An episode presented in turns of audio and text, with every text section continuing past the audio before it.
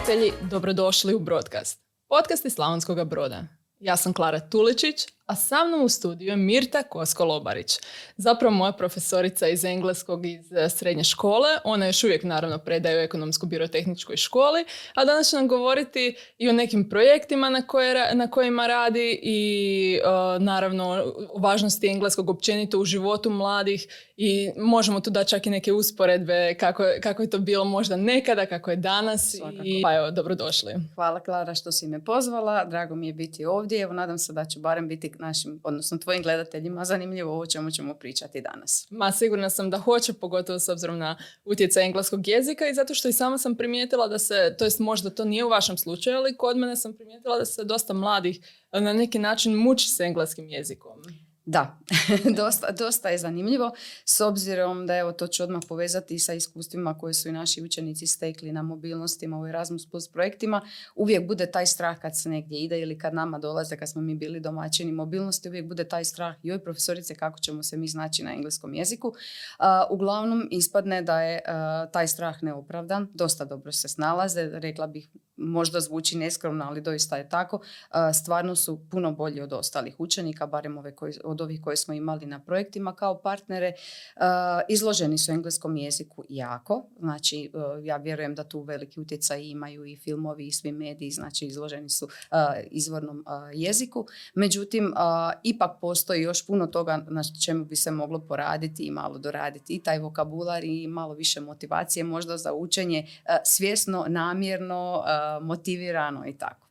Da, toga možda nismo ni svjesni jer od najmanjih, uh, najmlađih godina zapravo niko mm. nas nije učio kako učiti e, jezik i onda imala sam jednu prijateljicu koja je studirala japanski i onda je ona meni govorila kako je doslovno sjedila cijelu noć i učila riječi na japanskom. Mm. Ja se zapitam jesam ja ikad na engleskom sjela i učila riječi. Naravno uh, imam jako dobru uh, podlogu iz osnovne škole, zahvaljujući Jasni Vidmar i mm-hmm. vama naravno iz srednje škole, onda nisam toliko nikad morala ulaziti u neke dubine. Ali recimo njemački i italijanski e. su mi puno lošiji jezici. Čak mi je malo žao što nisam kad sam imala stvarno priliku i vremena na neki način posvetiti se tome sjest i učiti riječi, a ne pustiti samo da mi uđe uho kao što na primjer kroz mm filmove to uđe. Da, i tu se upravo vidi to kad uh, učenici kad dođu recimo naših hotelijera u ekonomsko birotehničkoj školi imaju i treći jezik, znači drugi jezik im je njemački, a treći jezik je talijanski kojeg počinju učiti od samog početka. Dakle, kreću od nule i to je jako, jako teško. Jednostavno zato što nisu navikli da moraju sjesti, ne znam, pisati riječi. Ja kad sam njima pričala nedavno da imamo, da smo mi u osnovnoj i srednjoj školi imali one male riječnike u kojima smo pisali riječi, to je bilo ovako. Ja kažem, a što sada ja tražim od vas da pišete te riječi u riječnike i ja, ovo je strašno. Dakle, nemaju taj, rekla bih da dosta dobar vokabular steknu u osnovnoj školi, u srednjoj školi je to nekakva nadogradnja, ali što se tiče tog vokabulara, problem je vidljiv recimo kada dođu do državne mature, odluče se za višu razinu i trebaju napisati esej. U tom eseju trebaju pokazati da su oni sa svojim znanjem vokabulara došli do neke puno veće razine nego što je ona osnovnoškolska. E tu sad već bude problema kad to treba malo dotjerati, pa ajde idemo sad vidjeti koja bi se riječ mogla koristiti umjesto ovog, ovo je dosta jednostavno. E tu se onda vidi u biti taj manjak ovaj, vokabulara i vjerojatno manjak motivacije za nekakav malo ozbiljniji rad. Da, i možda ni ne prepoznaje koliko će im u budućnosti to donijeti dobroga. E, znam jednu asistenticu na faksu gdje sam ja studirala i ona je učila njemački jezik i bez obzira što zna njemački odlično, morala je plaćati instrukcije iz mhm. engleskog kako bi mogla danas zapravo raditi posao koji radi. Da, da. Traži se u biti manje više za svaki posao, se traži poznavanje stranog jezika, najčešće je to engleski i nedavno sam baš pričala sa svojim maturantima, mnogi od njih idu raditi preko sezone, neki će raditi u hotelu. Neću imenovati nikoga ukoliko budu gledali ovo, nadam se da se neće naljutiti. Učenica koja nije baš sjajna u engleskom kaže imali smo nekako malo testiranje, pa eto znala sam reći kako se zovem, znala sam reći neke stvari o tome gdje ću raditi i tako. Ja kažem, e sad ide onaj dio kad moraš stvarno sjesti i raditi, moraš neka, neki taj vokabular tematski koji je vezan za ono što ćeš ti raditi preko sezone, moraš to stvarno usvojiti i tako. I onda ona sama rekla, pa u biti je dosta zeznuto kad moramo nakon srednje škole upisati tečaj jezika. Jel? Ali to sad dođe na vidjelo kad im konkretno treba taj jezik, kad vide zašto su ga učili sve te četiri godine, onda se vidi nekakav manjak ovdje. Ja sam isto napomenula, bili smo isto jednom na mobilnosti u Engleskoj i u hotelu radila je sobarica koja nije pričala engleski jezik, što je nama bilo vrlo čudno. Tražili smo nekakav ručnik ili ne znam, nešto je sitno bilo što nam je trebalo u sobi. Međutim, sobarica ne priča engleski. Onda kad sam im tako rekla, pa nije baš u redu da ne priča engleski, e, to je to. Ja. da, to za svaki posao. Da, apsolutno to se osjeti, ali ako govorimo o hotelijerima, a i bilo kojem drugom zanimanju, zapravo ekonomskoj, pretpostavljam da će većina ljudi ići na fakultet i tako se mhm. pokazala u prethodnim godinama i ako će ići na fakultet, očekujemo da će raditi na nekim, kad tad, kroz nekoliko mm godina na menadžerskim pozicijama, da, pretpostavljam. Da. To svi očekuju. svi očekuju, tako je, nije to tako lako doći do toga kao mhm. što ovako kada pričamo, ali engleski je apsolutno potreban. Ali dobro, možda sada da se vratimo na same početke uh, vašeg engleskog. Kako ste uopće došli do toga da evo sada već niz godina predajete u ekonomskoj? Pa evo moj prvi susret s engleskim jezikom, sad kad si spomenula početke same, prvi susret s engleskim jezikom u četvrtom razredu osnovne škole, znači kad smo ga počeli učiti, ja sam od prvog sata znala da je to ono što bih ja željela studirati, čime bi se željela baviti. Isto imam zahvaliti svoj uh, nastavnici, profesorici uh, Dubravki Ljubetić i kasnije sam imala jako dobre profesore u gimnaziji gimnaziji, profesoricu Nikola, Šanu Matković i tako dalje. Stvarno sam imala dobru ekipu koja je od nas tražila puno rada. Na fakultetu isto tako smo imali profesore stvarno koji su tražili, bili su dosta zahtjevni i stvarno mi je drago zbog toga.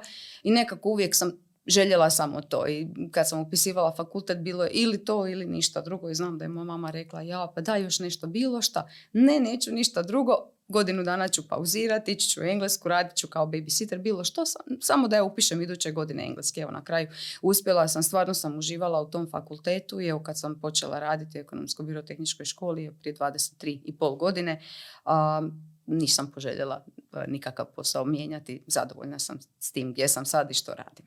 I privukao vas je najviše taj kao lingvistički aspekt engleskog jezika ili ne znam možda kultura ili je bilo tu nešto drugo? Ja bih rekla da je sve, sve pomalo. Sve pomalo da je to bila nekakva mješavina. Jednostavno, evo nešto u čemu sam bila dobra, nešto što sam stvarno voljela.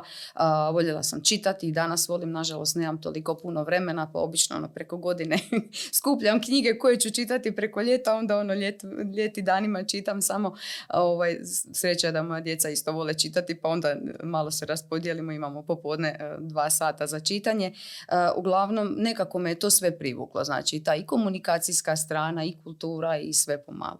Kako biste nam možda predočili, kakve su generacije bile prije 23 godine iz engleskog, kakve su danas? Je li se osjeti neki napredak ili... A, napredak, pa sad ne znam koliko bi mogli pričati o napretku, ali se osjeti velika razlika u motiviranosti učenika. Dobivamo nove generacije i mi se moramo prilagoditi njima i tako, ali bih rekla da su prijašnje generacije bile puno motiviranije za taj svjesni rad, svjesno učenje, ne ovo što pokupe slušajući e, i gledajući filmove, igrajući video igrice, mada i tu jedan jako dobar vokabular kojeg usvoje, ali rekla bih da su današnje generacije puno usmjerenije ka tome da se nešto nauči na brzinu, da ne znam, taj uspjeh nekako dođe preko noći, dva, tri puta ću nešto malo učiti i to će ići.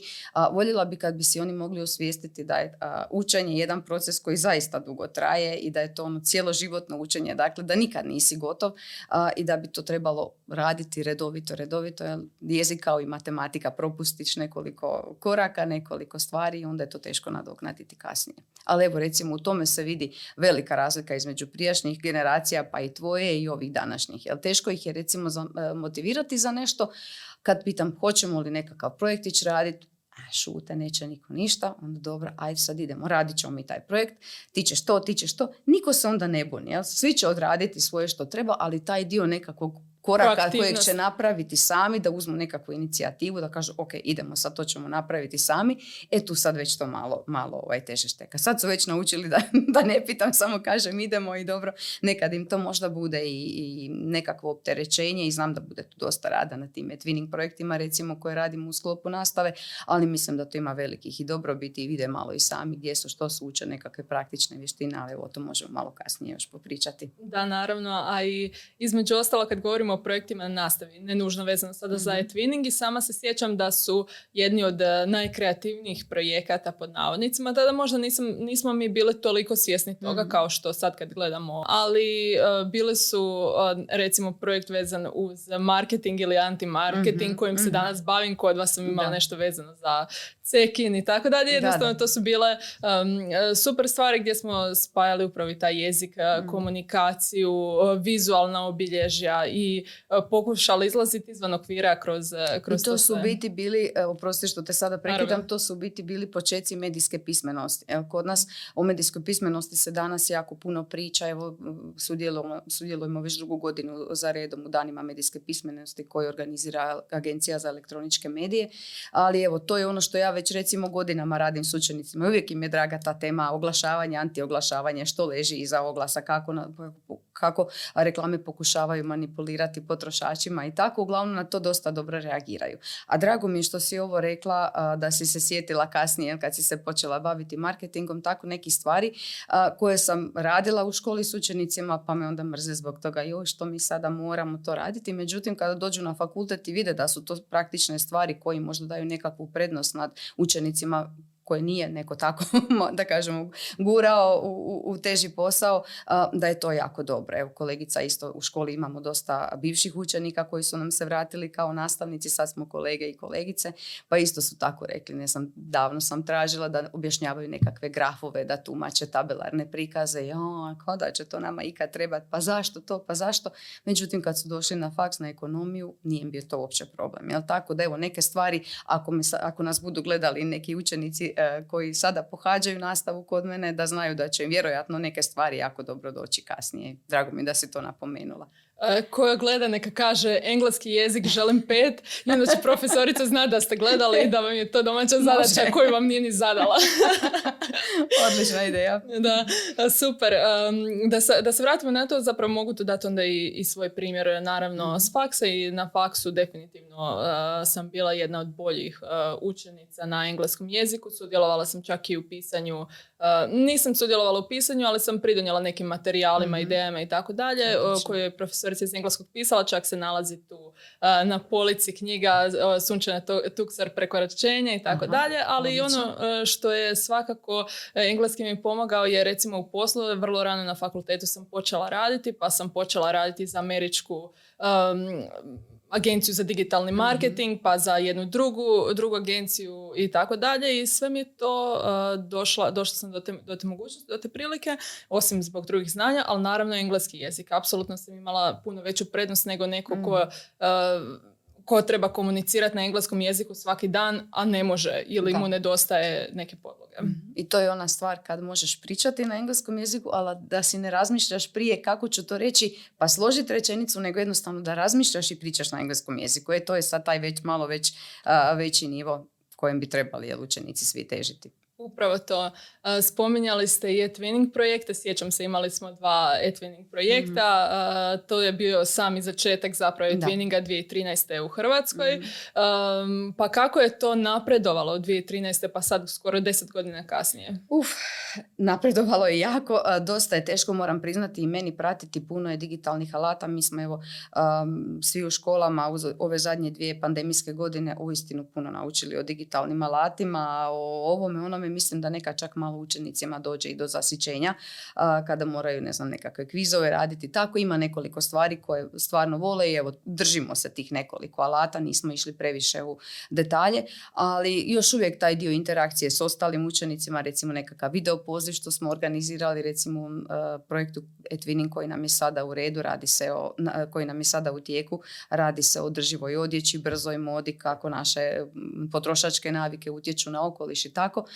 I bilo im je odlično kad su imali videokonferenciju pa su mogli pričati jedni s drugim, onda smo tu im jedan kviz organizirali, oni su sami kreirali pitanja i tako. Tako da u biti puno se toga promijenilo, ali evo taj glavni dio etwininga ostaje, smatram da ne bi trebalo biti nešto prekomplicirano, da im bude preveliko opterećenje, ali ipak mislim da je puno veća doza ozbiljnosti uvedena u taj rad u usporedbi s onim počecima samim. Daleke 2013. da, kad tako kažem, meni zvuči kao da je to bilo prije 3-4 godine, ali ono, čak bi ja voljela sad sudjelovati u tome kad tako kažete, mhm. zvuči uzbudljivo, fast fashion i tako dalje, mhm. odlične teme. Drago mi je da, da se i šire okviri izvan onih, to ne govorim sada kao na primjeru vaše kolegije, čak ni na primjeru ekonomske, nego općenito ljudi kada kažu kolegi A ili kolegi B misle da je sve vezano uz usku A ili uski B, a mhm. tu je toliko toga isprepletenog um, i ima puno širi kontekst od samih. I to su biti te međupredmetne teme koje trebamo povezivati u nastavi prema novom kurikulumu, znači održivost, održivi razvoj jedna od njih i tako dalje, digitalna komponenta i ostalo.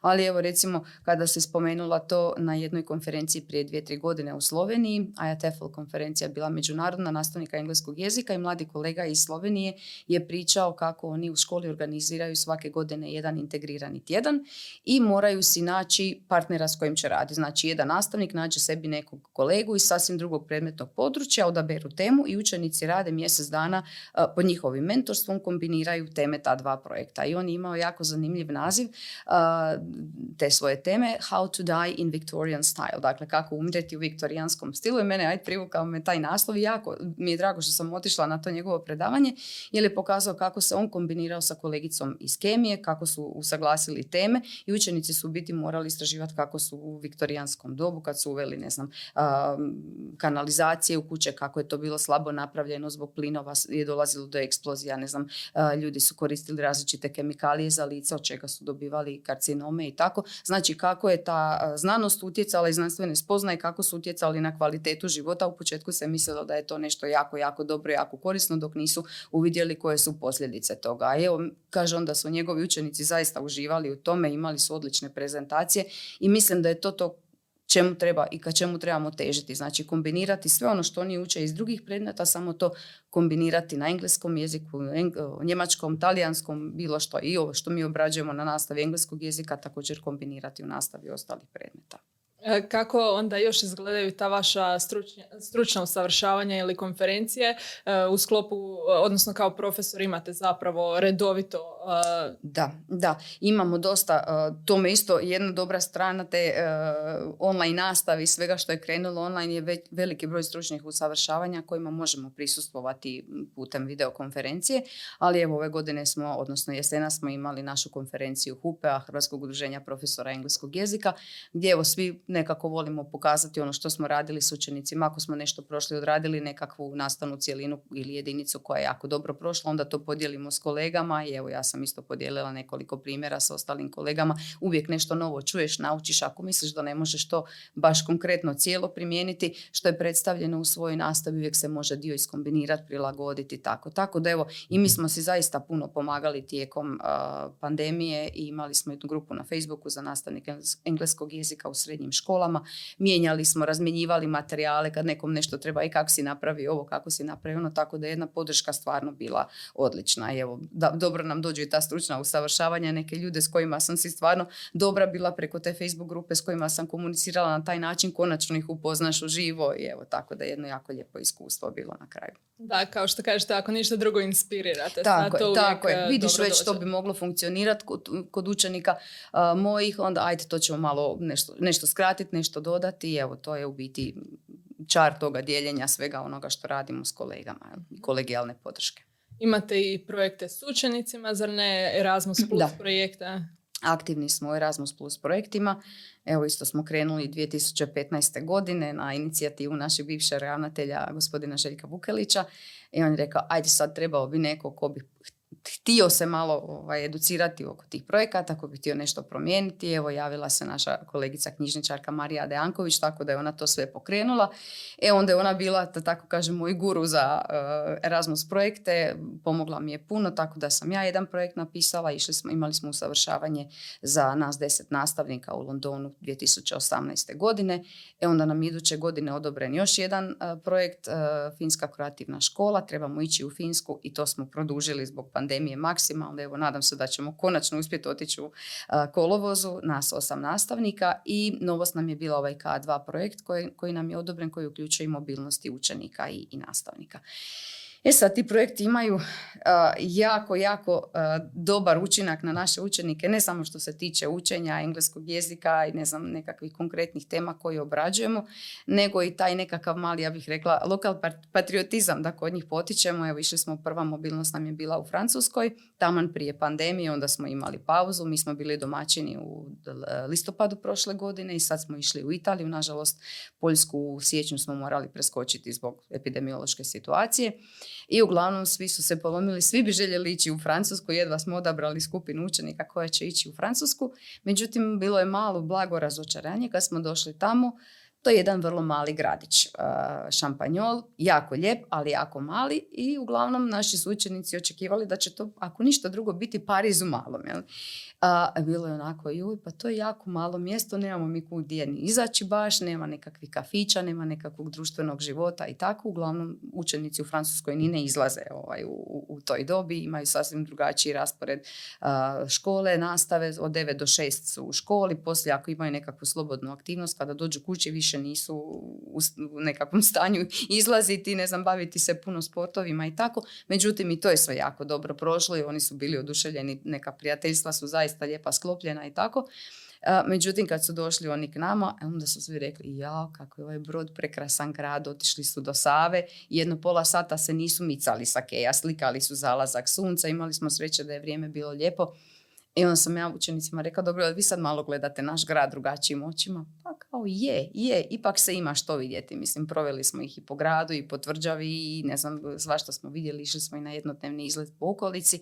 U biti, odeš van i onda shvatiš što imaš kod kuće. Evo recimo meni je to jedna ovako od najljepših tih, tih pozitivnih, odnosno jedna od najljepših pozitivnih rezultata i raznost projekata. Da vidiš što imaš kod kuće, usporediš sa onime što vidiš vani, ali vidiš da imamo i mi što pokazati. Super. E, koliko dugo traju te razmjene, odnosno e, jesu razmjene to učenika? E, u biti razmjena... Ili mobilnost Pa tako, nešto zovemo ih mobilnosti. traju po pet radnih dana plus dva dana za putovanje, znači tjedan dana budemo na putu. učenici su recimo u Francuskoj su bili smješteni u obiteljima, što isto bilo zanimljivo. Kad smo došli dobro, idete sad novoj mami, novom tati, to su isto bila pozitivna iskustva. Imali smo stvarno i sam, samo pozitivne kritike i učenici su bili jako zadovoljni, evo ostali su neki u, kontaktu i sa tim svojim prijateljima i dan danas, iako su završili našu školu. Um, I onda smo mi imali uh, mobilnost kod nas u listopadu, međutim zbog epidemiološke situacije ipak smo se odlučili da svi budu smješteni u hotelu. Tako da evo taj dio druženja malo svih međusobno izostao i naši su malo onako izvisili da tako kažemo što se tiče druženja cijelodnevnog, ali evo družili su se u školi i popodne, evo jedino je noćenje bilo uh, u hotelu, tako da nisu nekakvog druženja na večer, pjevanja, zabavljanja i tako. Evo, to je sad u Italiji malo drugačije bilo kako su i mjere popustile i više smo se družili vani, imali smo dosta pješačenja, vidjeli smo gornji dio Bergama, išli smo po nekim šumskim puteljcima, dakle imali smo i planinarenje uključeno u to, malo su gunđali na početku, jel, puno je hodanja, međutim, evo na taj način su se i družili, uglavnom vidjeli smo koliko im svima fali ta komponenta druženja koju nisu imali zbog pandemije već dvije godine. Da li tako različita iskustva zapravo im dobro dođu da uh, vide i da ne mogu stalno imati onu savršenu sliku kao što si zamislili, nego se trebaju prilagoditi različitim ljudima, različitim mm. situacijama u Francuskoj. E, kako sam e, i radila na recepciji, isto vidjela mhm. sam da Francuzi možda nemaju baš e, najbolje, najbolje znanje engleskog jezika, tako da sigurna sam da su i tu morali raditi neke kompromise. Jesu, da. Na svakoj toj mobilnosti, to je isto bitno napomenuti da se ne radi o nekakvim turističkim putovanjima, nego oni imaju, ako idemo u razgledanje, svako to razgledanje ima nekakav zadatak, znači danas smo na planinarenju, otići ćemo do nekog objekta, vi ćete morati osmisliti kasnije kako ga prilagoditi kao turistički nekakav centar, nešto što ovo je nekakav turistički objekt različitim skupinama, dobnim, interesnim skupinama turista. I e, ovaj, uglavnom oni su radili kasnije u međunarodnim timovima, znači bude po dva učenika iz Francuske, dva iz Poljske, dvoje naših, dvoje Italijana. I uglavnom su naši rekli, profesorice, mi dobijemo uvijek najteže zadatke, ne zna ovaj reći, ne zna onaj reći, na kraju moramo mi. Pa ja kažem, s jedne strane to i dobro, malo vam pokaže da znate da možete, a da kao naradili smo se dosta. Tako da evo, vide i sami koliko vrijede, koliko znaju i ja vjerujem da će im to dati nekakav malo vjetar u leđa da, da više rade i dalje na sebi i da razvijaju ono, svoje potencijale i sve ono što mogu napraviti. Da, i između ostalog kad tako rade u uh, multikulturalnom okruženju, to je ono što definitivno kao hotelijeri, hotelijersko-turistički tehničari i mhm. budući, odnosno buduće na fakultetu što završe, uh, apsolutno će im biti potrebno, a toga nisu ni svjesni da, još uvijek. Da. Jer recimo htjela bi isto napomenuti, imali smo uh, jako lijepi, to sam isto s našom uh, knjižničarkom, preuzela sam u biti od nje, način prijave za sudjelovanje učenika u svim našim projektima Erasmus do sada, tako je ona započela, ja sam to preuzela od nje. Znači imamo, objavimo na web stranici da je odobren projekt, svi zainteresirani učenici mogu se javiti, onda prođu kroz nekakav proces prijave, isto što će morati raditi kada se budu prijavljivali za posao. Znači trebaju napisati motivacijsko pismo, zašto bi željeli ići, trebaju popuniti nekakve formulare.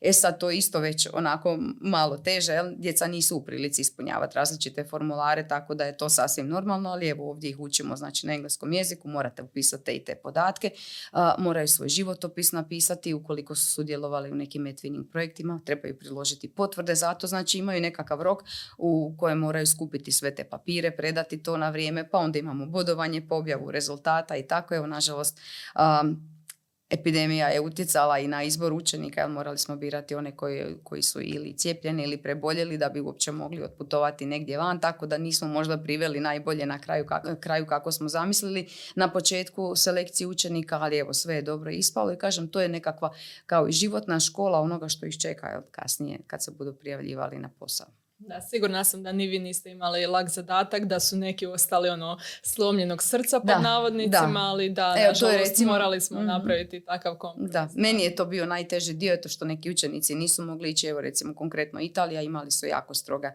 stroga pravila za ulazak u Italiju, evo malo su to olakšali kasnije, kad, tamo kad smo mi išli taj vikend, pravila su nova počela vrijediti, tako da ovaj, u restorane se moglo ući bez covid potvrda, ali evo kolegice su sve ovaj, insistirali na tome da ih njihovi učenici imaju, tako da smo se morali mi pridržavati toga što je dogovoreno.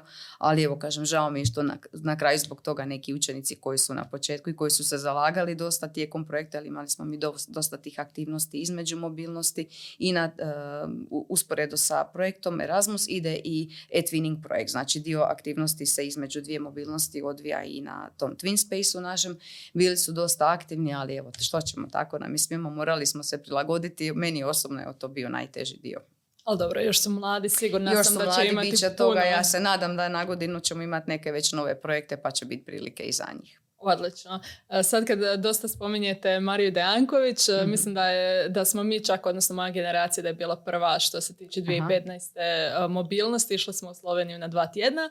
Pa, da, da, da, na, mhm. na stručnu praksu. Ja sam putovala do Ptuja i tako dalje. Onda sam vidjela, živjeli smo u Mariboru i zapravo je bilo fantastično. mm um, iskustvo u učeničkom domu. Jeste da, vi ste onda prvi. Ne, ja nisam išla te godine, a mislim da ste vi onda bili u biti prva, prva generacija koja nam išla na stručnu praksu. Da, onda kasnije su već išli u Irsku i mm posvuda u Europi zapravo. Da, da imali smo dvije godine Poljske, dvije godine Irske, tako da, da smo dosta odradili tih mobilnosti učenika. I evo, svi su imali vrlo dobra iskustva i što se tiče onoga što su naučili, ali isto bitno napomenuti da su njihovi poslodavci tamo bili jako zadovoljni time što oni znaju i onda su naši učenici rekli pa dosadno nam je, daju nam nešto, mi to napravimo i onda čekamo dalje. Ja kažem, u čem je problem?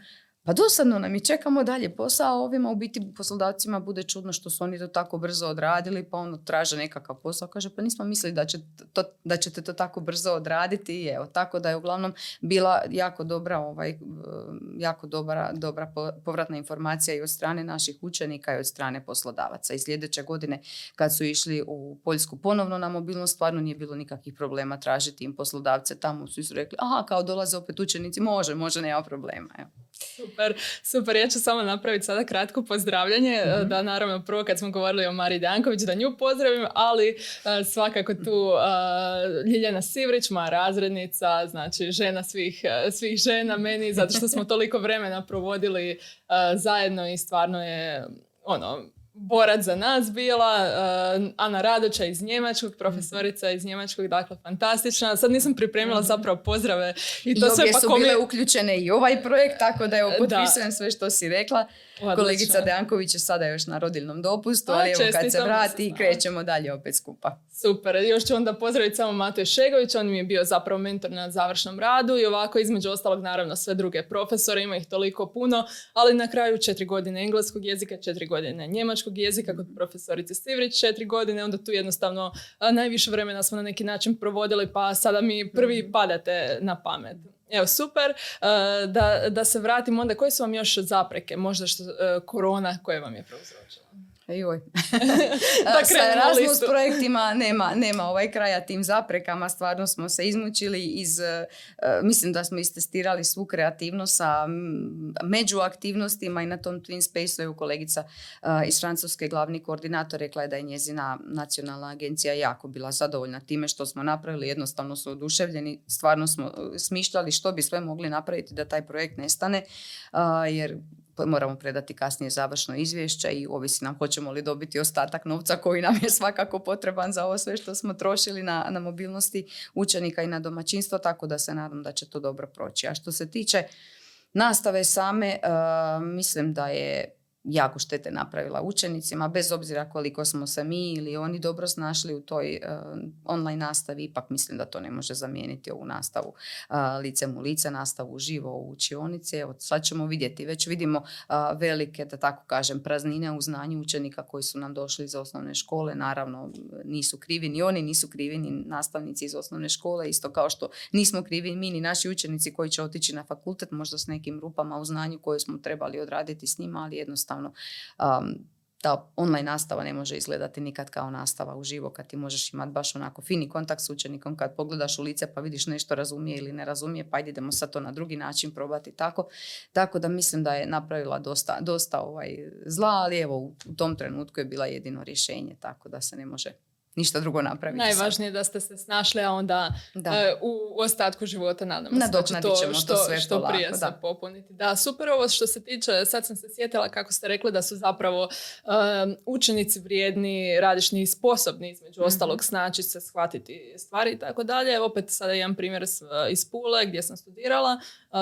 više poslodavaca sam upoznala koji su rekli, a ti si Slavonije, super, obožavamo ljude iz Slavonije jer su mhm. stvarno kao vrijedni žele raditi i tako dalje tako da je lijepo da se vidi izvan da, da, Hrvatske. Vidi se, vidi se izvan Hrvatske. Super. Na kojim projektima ste onda još radili? Recimo imali smo jako dobru suradnju sa američkim veleposlanstvom.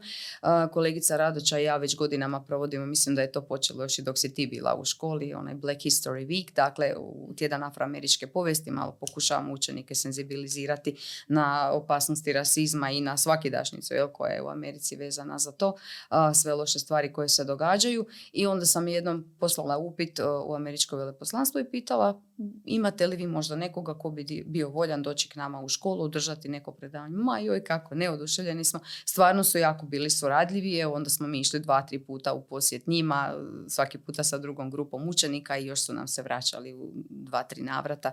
Prije dvije godine gospodin Kohors koji onda bio veleposlanik isto došao u našu školu, malo razgovarao s učenicima. Evo, tako da radi se puno toga s njima, ovaj, radi se i na nastavi i van škole i tako stvarno imamo, imamo dosta aktivnosti. Odlično. E, sada možda možemo prebaciti se općenito da, e, na jedan razgovor o engleskom jeziku, o važnosti u svijetu općenito engleski jezik kao lingua franca. To je zapravo, sad ja to mogu laički mhm. objasniti, nikad nisam gledala službeni termin, u kontekstu da je engleski jezik univerzalni jezik kojeg svi razumiju, koji e, se koristi u gotovo svim industrijama na svijetu. Recimo, preuzima ulogu koju je to E, možda trebao imati Esperanto kako je zamišljen ili nekakav univerzalni jezik, mada mnogi govornici imaju svoje specifičnosti i kinezi imaju svoju varijantu engleskog jezika, indici isto tako, ali e, recimo pričali smo na jednom seminaru, možda je to zgodno napomenuti, o novim riječima u engleskom jeziku, koliko se novih riječi pojavljuje na mjesečnoj bazi i tako. E, I onda jedna kolegica rekla, ja sam uvjerena da oni stalno izmišljaju nove riječi kako bi išli korak dva ispred nas ostalih koji već dosta dobro pričamo engleski i približavamo im se tako da oni ipak drže nekakav primat nad, nad svojim vlastitim jezikom. To je ono što smo pričali u biti i na početku.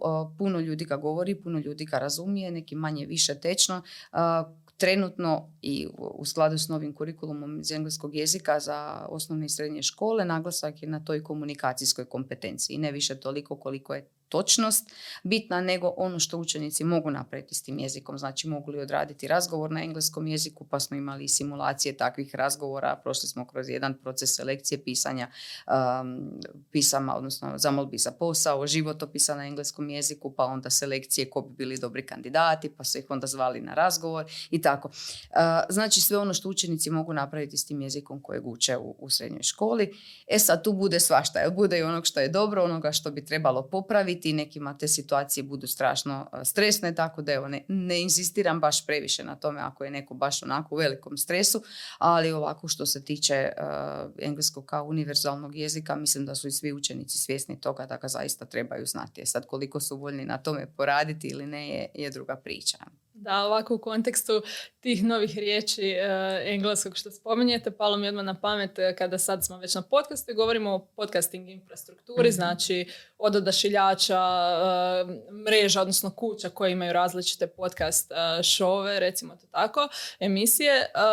u Americi je to apsolutna dominacija još od ranih 2000-ih, mhm. dok u Europi, Europi tek hvata zamah, zato što naravno mi nemamo takvih kuća koje mogu pokriti cijelo jedno govorno mhm. područje. Hrvatski je E, mali jezik, bez obzira što razumije ga 20 milijuna ljudi realno u okolici, ali e, to je taj neki dio koji nama e, i hrvatski između ostalog samo mi razumijemo, a ne mhm, neko u mhm. Americi. Dok neko u Americi priča, mi ga, mi ga razumijemo i oni mogu jednostavno to si dopustiti da izmišljaju nove riječi, ali često vidim mimove na, na tu temu kao e sada Urban Dictionary, nova riječ ili mijenjanje skroz drugog konteksta, možda viral, odnosno viralno je najpoznatija, odnosno naj, najčešći mim kao nek nekad je to bilo katastrofa, da, da, sada kao sad je, Da, sad je pozitivna riječ i puno toga bio isto, kad si spomenula mimove, bilo je nedavno isto kao uh, značenja riječi, što je značila recimo riječ tablet u prošlosti, što znači sada, jel sasvim ona je bila tableta koju se pio kada ti nije dobro, sada je to već digitalni uređaj i tako puno toga, recimo neka značenja stara za koje učenici ni ne znaju, znaju ovo što sada znači, jel tako da. A ovo što se reka, smijali smo se isto na nastavni nedavno, a, se može to profesorice ovako reći? Ja kažem, ja mislim da ne može. A nama baš to zvuči dobro. Rekao, idemo provjeriti. Naravno, ne postoji riječ u, ovaj, uh, riječniku, ali evo, onda smo se smijali. Pa zašto vi ne bi svoju riječ izmislili? Jel tako da, evo, ima, ima i toga. Izmišljamo, izmišljamo i mi nove engleske riječi svakodnevno. Da, puno se spaja, puno je tu i utjecaj društvenih mreža gdje se riječi krate općenito. Djeca, odnosno učenici, poprime, poprime to sve mhm. jako lako u govoru. Da, evo, nedavno sam bila u Državnom povjerenstvu za provedbu natjecanja iz engleskog jezika, onda smo gledali malo te eseje i što su učenici pisali i tako kolegice su isto komentirale, da stvarno na nekim mjestima vokabular bude stvarno iznenađujuće dobar da staneš i misliš odakle djetetu sada ova riječ. Jel? To je taj utjecaj i medija i video igara koje igraju i tako, tako da u svakom slučaju YouTube-a i općenito svemu čemu su oni izloženi. Dakle, nije to samo televizija, filmovi, Netflix. To je još najmanje skoro. To je još najmanja, ovaj, najmanji utjecaj, ali recimo puno više ovoga što oni inače gledaju. Ja to sve ne mogu ni popratiti. Moj domec društvene mreže je Facebook i mislim da dalje od toga neću ići i to mi je već dovoljno dovoljno vremena oduzima, ali kažem, izloženi su jako jeziku i to je jedan od razloga zašto su jako dobri što se izgovora tiče i što se vokabulara tiče i evo, dobrog snalaženja uopće u komunikaciji. Jel ima tu i nekih možda loših primjera. Sjećam se kad sam bila na prvoj godini faksa, profesorica mi je rekla Klara je prestani govoriti like. Jer ono, it was like... Uh... Da, like, uh, vona, gona i ne znam i staff. Staff je ona riječ. Evo, da, to, smo to ste baš, meni da, u srednjoj školi rekli, da. Evo i to i dalje govorim. Jučer smo se baš oko toga vrtili u trećem razredu jednom. Isto staff. Ja kažem, ma dobro, ja razumijem šta taj stav znači, ali ne možeš u nekakvom formalnom tekstu tako. Znači, tu je ta sad to pitanje registra, jel, prilagođenosti određenih riječi onom situaciji u komunikacijskoj kojoj se nalaziš. Možemo mi neke riječi ovako u neformalnom govoru koristiti, a ono što govorite u ovaj, nekakvoj formalnoj situaciji ne može biti. A dobro, pa sad, zašto ne može vona, gona? Pa ne može isto. Jel možete profesorici hrvatskog jezika reći ja išao ili ja došao. Joj, pa ne mogu. Pa isto tako ne možete to reći uh, ni ne na engleskom jeziku ako ste u nekakvoj službenoj komunikaciji, ako ste s nekim prijateljima, naravno da može. Evo i tu se isto vidi taj i taj like. Evo, mislim čak da je taj like malo i prošao, ovaj, da, da nije više toliko. Više nisi moderna.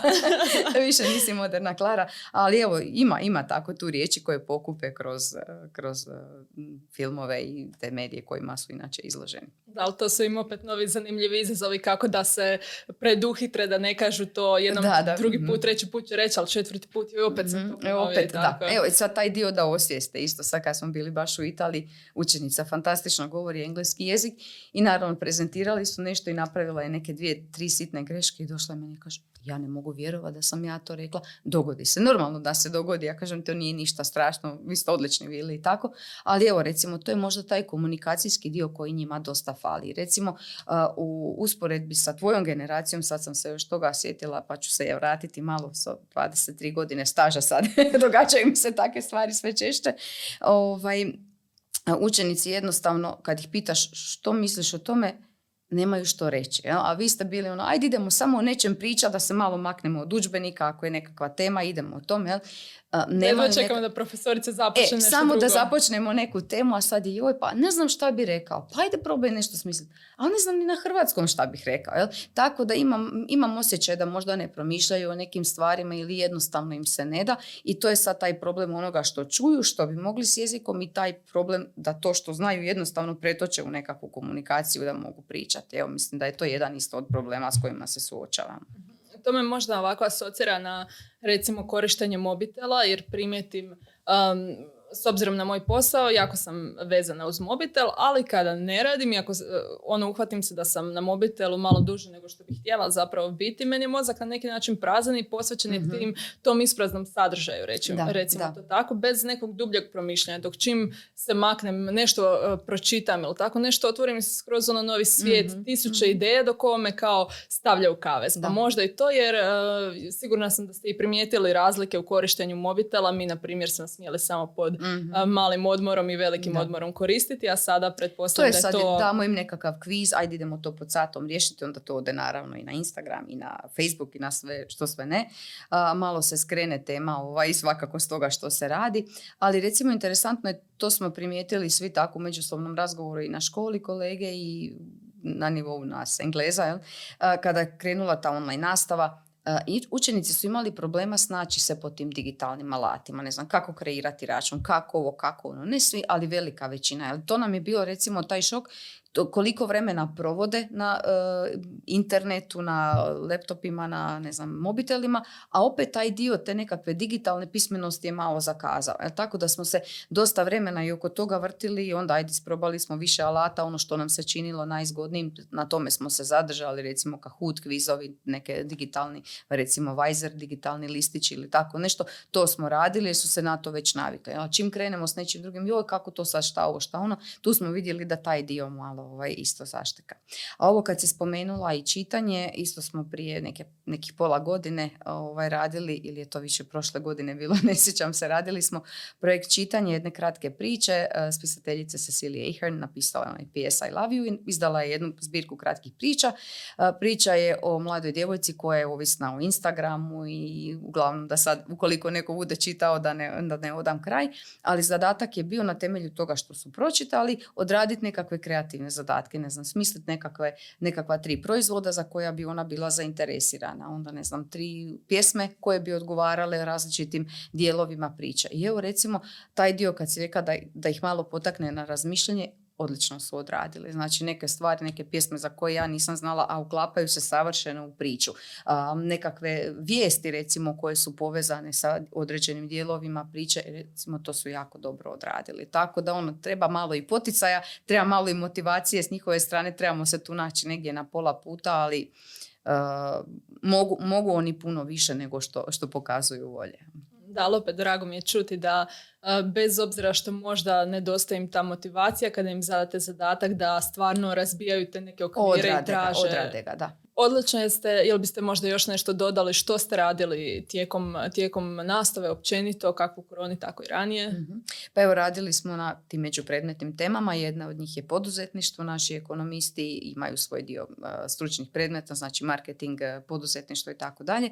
Međutim, hotelijeri ne toliko, tako da smo ih malo, odnosno potaknula sam ih malo na jedan projekt gdje su morali uh, razmisliti o tome što oni vole u životu raditi. Je li to nekakav hobi kojeg vole, ne znam, oslikavanje, tenistica, crtanje ili nešto i kako bi taj svoj hobi prebacili u posao. Dakle, ako bi željeli pokrenuti vlastitu firmu, na temelju toga kako bi to napravili, koji bi im bio početni kapital, gdje bi nabavili novac, koliko bi im okvirno novca trebalo, um, kako bi se reklamirali, koga bi zaposlili. Evo tu smo recimo pričali dosta o zapošljavanju pa su rekli a ne bi nikoga iz rodbine zaposlili pa zašto nego oni neće raditi kako radiš u, firmi kod svojih rođaka nećeš sigurno tako puno raditi oni bi radije nekog koga ne poznaju onda su sigurni da će više odraditi svoj posao. Tako da je bilo zgodnih situacija ovaj, u komunikaciji oko tih zadataka, ali recimo morali su osmisliti svoj logo za svoju firmu, slogan također, osmisliti reklamu. Dakle, to je bio jedan obsežniji projekt na kojem su radili nekih možda dva tjedna i kasnije su ga morali prezentirati. Evo, to je bilo recimo nešto malo zahtjevnije. Prošle godine smo radili jedan projekt sa trećim razredom o održivosti, znači radili smo temu o onim tiny houses, one male kućice. Zašto je to dobar trend? Puno mladih se u svijetu odlučuje na to jednostavno zato što su cijene stanova prevelike. Ovo im se čini kao nekako financijski prihvatljivo rješenje. Onda smo pričali o dobrobitima toga, zašto je dobro, zašto je loše, pa je to dobro, ali ne bi naravno niko od njih, ja također ne bih, jel, mogla živjeti u tako malom prostoru i uglavnom morali su osmisliti sami jednu, napraviti jedan model takve kućice i opisati kako, će ga, kako bi ga sagradili, što bi uzeli u obzir. tema je bila kako bi prilagodili te male kućice za osobe koje su došle iz područja pogođenih potresom u Petrinji prošle godine, tako da su imali, imali različite ciljne skupine i obitelji i, i osobe koje su već u mirovini i tako, tako da je to bio jedan zgodan zadatak, isto su malo gunđali joj što sad moramo raditi te kućice i tako na kraju je ispalo dobro, oni jako malo rade rukama recimo, nemamo likovni u našoj školi i većinom izgube taj doticaj sa rezanjem, lijepljenjem i nečim, tako da evo i to je bio jedan malo zgodan način da se vrate u osnovnu školu što se tiče te kreativnosti. Odlično, trebalo im je zapravo, tu sigurna sam i puno istraživanja, ako govorimo o logotipu i promotivnim materijalima, da. pretpostavljam da su naučili neke osnove, barem teorije grafičkog dizajna, što da, svakako će im dobro doći što god budu radili, mhm. bez obzira što oni možda neće kreirati, tako da, da super je upravo to što ste rekli, povezuje se različite discipline, različite, um, različiti čak i smjerovi recimo. Da, i predmetna se... područja ta i tako, evo recimo oni imaju svoj kurikulum iz eh, informatike, dakle moraju nekakve formalne stvari raditi, ne znam, prezentacije, obrade teksta i to sve što im treba, Excel tablice što rade. Tako da vjerujem da kolegice nemaju dovoljno vremena s njima raditi ovako neke druge stvari, pa evo tu onda mi malo uskočimo i evo tako da se nadopunimo. Super. Um, jel učenici onda na neki način, kako bi rekla, prepoznaju da su, da su naučili nešto više što će im trebati ili to, to tek dođe naknadno? Pa neki prepoznaju odmah, a neki nadam se ovako za deseta godina da će, kao ti što si sada rekla, ovaj, da su neke stvari dobro došle, ali mislim da im je već drugi puta kad krenemo s nečim, hoćemo sad opet nekakav logo, recimo za e-twinning projekte, uvijek napravimo nekako, nekakav natječaj u kojem se bira službeni logo projekta i onda imaju glasovanje i tako. Sad kad kažem ko će već se oni sami jave, evo nekoliko njih će napraviti logo, sad im je to već onako nešto što su, nešto čime su već ovladali i puno lakše im je to odraditi. Tako da korak po korak idemo. Znači, svi su se već isprofilirali, znaju da, u kojim smjerovima idu, super, to će im i u budućnosti koristiti, ali prepoznala sam da ovako upravo to um, kroz uh, jedna osoba, ne znam, odlično je u prezentaciji, pa možda zastupa cijelu grupu, mhm. to ste spomenuli, napravi pogrešku, ali vidi da zapravo treba vježba, da to nije samo ja odlično mm pričam engleskim, nego i za prezentaciju treba vježba i od, uh, naravno, kako upravljati svojim tijelom, gestama, mm mimikom i tako dalje, naravno kasnije tonom i slično. To si dobro primijetila, prezentacija prezentacije su nam veliki problem bile. Kad ide na red prezentacija, imaju vremena, prođemo sve, pokažemo primjer dobre prezentacije, loše govora tijela, ne, ne možeš stajati ljulja cel dobiješ nakon morsku bolest nakon trećeg učenika koji se tako ljulja evo. I sve se to uglavnom usvoji, a, uvježbaju te prezentacije kod kuće onda kad dođu tolika trema bude. Ja kažem i to vam je isto dio života. Znači doći ćete, tako je, doći ćete puno puta u situaciju kad će vam se ono jednostavno noge odrezati, ali morate se znači izvući iz toga. Ja se sjećam prvu, prvu prezentaciju kad sam držala na konferenciji, prvo izlaganje, vidjela sam da u sobi piše da stane 120 ljudi. Ja sam mislila da ću se odsjeći da neću ništa moći ovaj, ni reći na kraju. Stane 120 ljudi, bilo je 50. Tako da, je, da je već bilo veliko olakšanje, ali bez obzira koliko si dobro pripremljen, uvijek postoji ta trema. Ali dobro je da se na takve situacije navikavaju za vrijeme srednje škole, tako da kad to dođe na red na fakultetu imaju već nekakvu sigurnost i ne nalaze se na nekom nepoznatom terenu. Da, to je koje s jezikom. Što prije nauče nešto, to će im kasnije Tako biti tako puno je. lakše. I, I što više vježbaju, lakše im je vremenom. Apsolutno. Odlično, jel biste možda još nešto dodali za kraj, neki savjet za mlade? Samo da uče. Samo da Evo uče. ja sam cijeli, e, uvijek se volim malo potjerat, nešto novo naučiti. Evo i u tim projektima stvarno nisam znala ni što me čeka, ni što ću sve naučiti od financijskih dijelova za koje stvarno mislim da zbilja nisam kompet- kompetentna, ali evo morala sam nekim stvarima ovladati. Od organizacije putovanja, od ne znam dopisivanja, rezerviranja hotela, svega mogućeg. A, I onda svake godine kažem, e dobro, iduće godine ću lakše. E onda kolegica Radoća i ja onda, e vidiš izašao je ovaj natječaj, imamo ovo, imamo ono, hoćemo opet, ajmo i onda to svake godine ide tako i svake godine naučim nešto novo i mislim da je to nešto na čemu bi oni trebali malo više poraditi, jer onako kaže, ako si stalno u pličaku, nećeš naučiti plivati, jel? Uvijek se treba malo više pogurat, preko neke male granice uložiti nekakav dodatni napor, sve će to dobro doći ovaj, u životu kao vrlo korisne vještine. Odlično, mislim da je to jako lijep zaključak.